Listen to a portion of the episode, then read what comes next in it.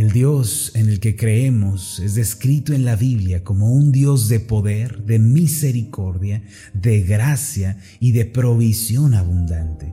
Casi en todas las páginas de la Biblia encontramos al Dios soberano obrando en favor de su pueblo de acuerdo a su voluntad. Quizá uno de los pasajes que mejor describen al Dios de milagros en el que nosotros creemos es el Salmo 106, aunque en este pasaje se emite un juicio terrible sobre Israel, quien fue rebelde contra Dios, adoró a dioses falsos, dio la espalda al Señor, en este mismo pasaje no deja de mostrarse la gloria del Dios poderoso. En los versículos 8 al 11 podemos leer lo siguiente, pero Él los salvó por amor de su nombre, para hacer notorio su poder reprendió al mar rojo y lo secó y les hizo ir por el abismo como por un desierto.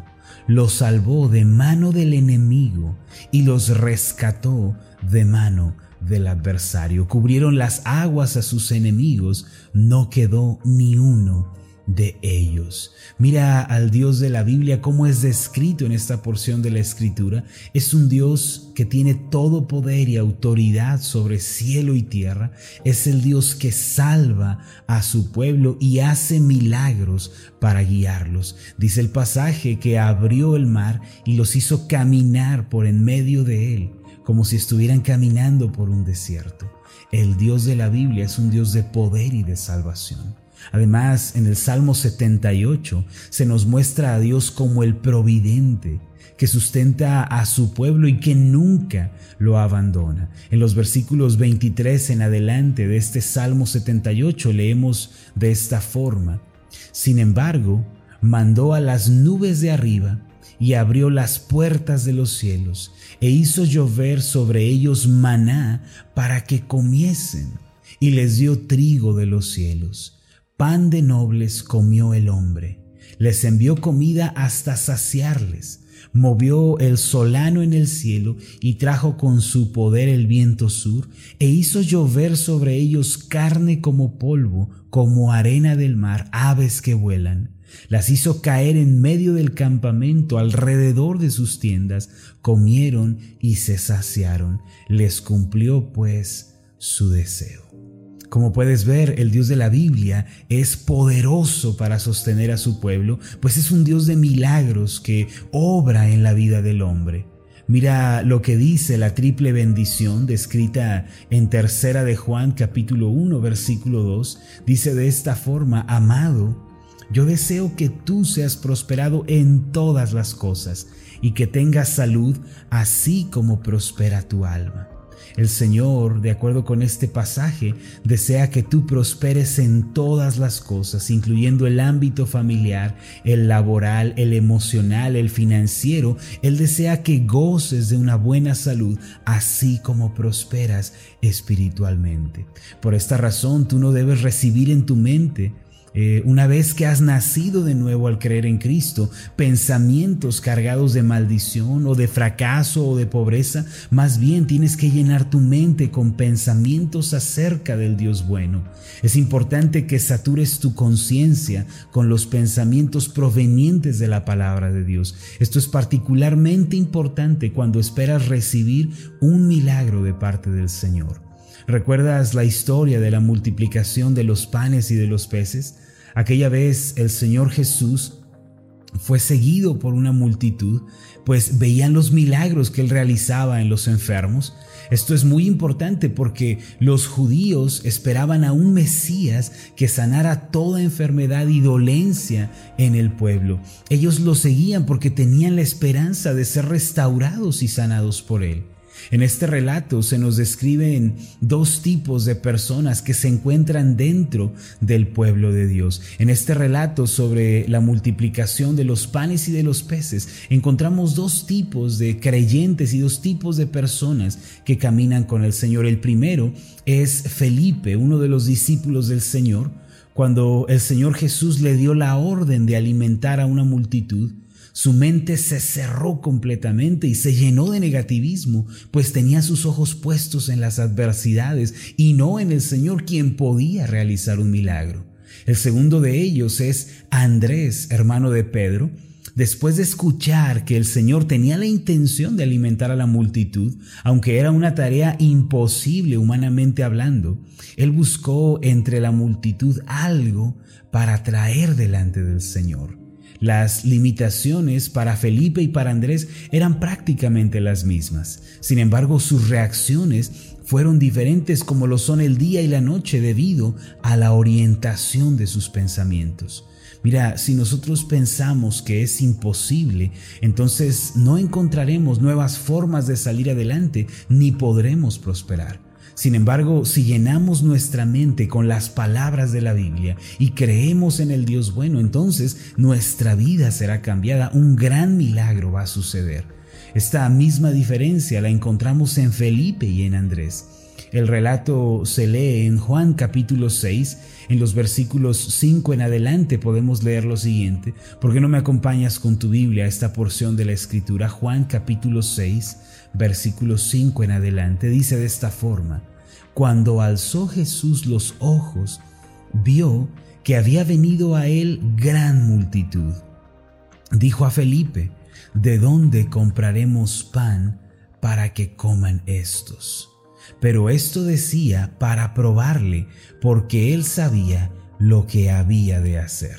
Felipe le respondió, doscientos denarios de pan no bastarían para que cada uno de ellos tomase un poco. Uno de sus discípulos, Andrés, hermano de Simón Pedro, le dijo, aquí está un muchacho que tiene cinco panes de cebada y dos pececillos, mas ¿qué es esto para tantos? Ahora, ¿cuál fue la reacción de Felipe? Fue un rotundo, es imposible. La misión no se puede realizar. 200 denarios equivalían al salario de ocho meses en los tiempos bíblicos. Él pensó que aunque se tuviera todo ese dinero y se gastara en pan, aún así eso no bastaría para que cada persona comiera al menos un poco. Nota que el Señor Jesús eh, sabía muy bien lo que iba a hacer, él tenía en mente alimentar a la multitud por medio de un milagro. Sin embargo, la mente de Felipe no estaba lista para creer que era posible. Hoy en día muchos cristianos viven con una mente similar a la de Felipe. Ellos eh, se van a un rincón, piensan negativamente, ellos dicen que es imposible, aunque el Señor Jesús está al lado de ellos, Él tiene todo poder para realizar milagros, Él es Señor del cielo y de la tierra. Muchos cristianos hoy responden, no creo que sea posible. Por más que Dios haga milagros, por más que pueda hacer algo, no creo que lo pueda hacer conmigo. Yo he escuchado a muchas personas hablar de esta manera. Así como dentro del grupo de los doce, de los doce discípulos del Señor había un Felipe, también había un Andrés. ¿Cuál fue la reacción de este último discípulo del Señor Jesús? Después de escuchar las intenciones del Maestro de alimentar a la multitud, Andrés seguramente comenzó a buscar a alguien que trajera algo para comer. Cuando lo encontró, vino corriendo a donde estaba el Señor él estaba consciente de que era muy poco, pero eso no impidió que trajera al muchacho de los cinco panes y de los dos peces. Aquí hay alguien, le dijo al Señor, que tiene cinco panes de cebada y dos pececillos. Esa es una fe que nosotros debemos imitar. Era muy poco lo que había, prácticamente insignificante, pero Andrés lo trajo delante del Señor porque creía que Él podía hacer algo. Andrés tenía la fe de que aunque fuera poco, en las manos del Señor algo podía suceder. Y así debemos ser tú y yo. No debemos vivir eh, mirando las carencias o las imposibilidades de esta vida. Si solo nos enfocamos en eso, no nos van a quedar fuerzas ni para orar, no nos van a quedar ánimos para esperar milagros, no vamos a tener la fuerza para tener esperanza. Pero si nosotros contemplamos a Jesucristo, quien calma tempestades, quien sana a los enfermos y echa fuera a los demonios, entonces tendremos fe para esperar los milagros. Este es eh, el segundo milagro que yo quiero que tengamos en cuenta durante esta semana. Permíteme preguntarte, ¿a quién te pareces tú el día de hoy? ¿Acaso eres como Felipe? que dice que todo es imposible, que nada se puede hacer, que aunque se tuvieran las oportunidades y los recursos, nada se podría lograr? ¿O tienes el corazón de Andrés, que trae lo poco delante del Señor, que tiene esperanza en su poder y que cree que aunque sea poco, el Señor puede realizar un milagro? Esto último tiene también una tremenda importancia en nuestra vida personal. Debemos traer lo poco que tenemos delante del Señor Jesús. No importa si tú tienes tan solo cinco panes y dos peces en tu mano, tráelos delante del Señor Jesús. Son muchos los que quieren recibir de inmediato grandes respuestas a sus oraciones, grandes milagros, pero no se dan cuenta de que tienen que empezar con lo poco que tengan. Tenemos que aprender el secreto de las cosas pequeñas. Puede que tú digas el día de hoy, yo quiero que Dios haga un milagro en mi vida, pero después de eso tienes que ser fiel en lo poco que se te ha concedido. Algo muy sabio es comenzar a orar diariamente, estudiar la palabra de Dios, asistir a una reunión de célula, a la iglesia. Estas son pequeñas cosas las que eh, nos llevan el día de mañana a las grandes cosas. Nunca te olvides de que las pequeñas cosas son la clave para alcanzar grandes cosas, para alcanzar cosas mayores. Hay una técnica de dibujo conocida como puntillismo, no sé si tú la conozcas. Esta técnica se caracteriza por formar una imagen a partir de pequeños puntos detallados de una forma ordenada. Hace días estuve en un museo en donde se exhibía una obra del puntillismo, a lo lejos se podía divisar perfectamente el rostro de una mujer, sin embargo al acercarse el dibujo estaba conformado por cientos de pequeños puntos ordenados de una forma asombrosa. Mientras yo miraba aquel dibujo, comencé a pensar, Señor, así es la vida contigo. Tú nos enseñas en tu palabra que la obra de arte de nuestras vidas está conformada por pequeños esfuerzos, pequeñas decisiones del día a día.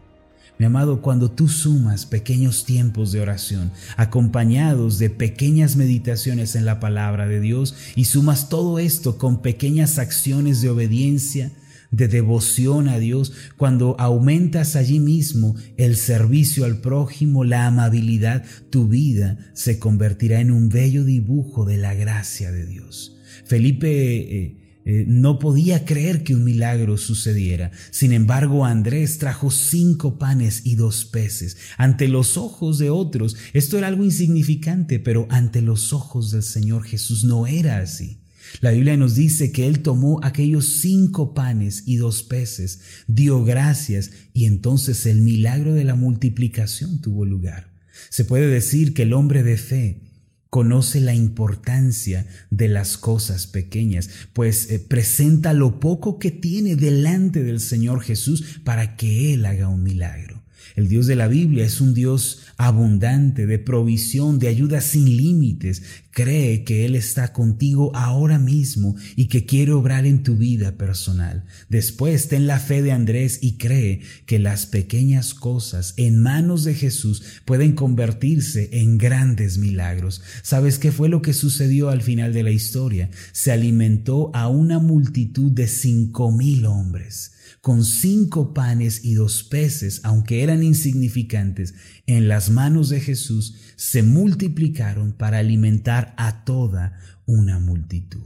Hay que tener la fe de Andrés, hay que creer que las pequeñas cosas puestas en manos del Señor Jesús pueden convertirse en grandes milagros. Comienza ahora mismo con lo poco que tú tengas. Si tienes unos pocos panes, unos pocos peces, en tu vida personal, preséntalos delante del Señor Jesús. Estos panes y peces pueden ser un pequeño negocio que tú estás emprendiendo, puede ser quizá un amigo al que tú le estás compartiendo de la palabra, puede ser algo que tú estés haciendo por mínimo que parezca para el reino de Dios. No te tienes que preocupar por lo pequeño que sea, tráelo delante del Señor Jesucristo. Tráelo delante de su presencia, ponlo en sus manos y deja que Él lo bendiga. Mira a la iglesia ascender que comenzó con ocho miembros en la sala de una casa. Hoy en día esta iglesia está alcanzando a muchas personas alrededor del mundo con la palabra de Dios. Todo comenzó como una pequeña semilla. Tú también trae delante del Señor tus cinco panes y tus dos peces y espera un milagro. Entonces el Señor bendecirá aquello poco y algo asombroso sucederá. Permíteme hacer una oración por ti. Amado Dios y Padre Celestial, te damos las gracias porque tú eres un Dios poderoso, un Dios de salvación, de absoluta provisión para tu pueblo. Señor, qué bendición tenemos al acercarnos a ti y al recibir tu gracia cada mañana. Queremos pedirte, Señor, en esta mañana que tú nos des la bendición de traer lo poco que tengamos delante de ti. A veces nos parece insignificante, a veces desestimamos las pequeñas cosas, pero tú no lo haces. Tú recibiste aquellos cinco panes y dos peces, y al bendecirlos se llevó a cabo el milagro de la multiplicación, y así también es en nuestra vida. Si tan solo somos optimistas delante de ti, traemos lo poco que tenemos, dejamos que tú lo bendigas, entonces el milagro también sucede. Te pido, Señor, que junto con mis hermanos podamos tener la fe de Andrés y podamos tener una actitud que presenta lo poco para que tú lo bendigas. Te damos las gracias, Señor, en el nombre de Jesús. Amén y amén.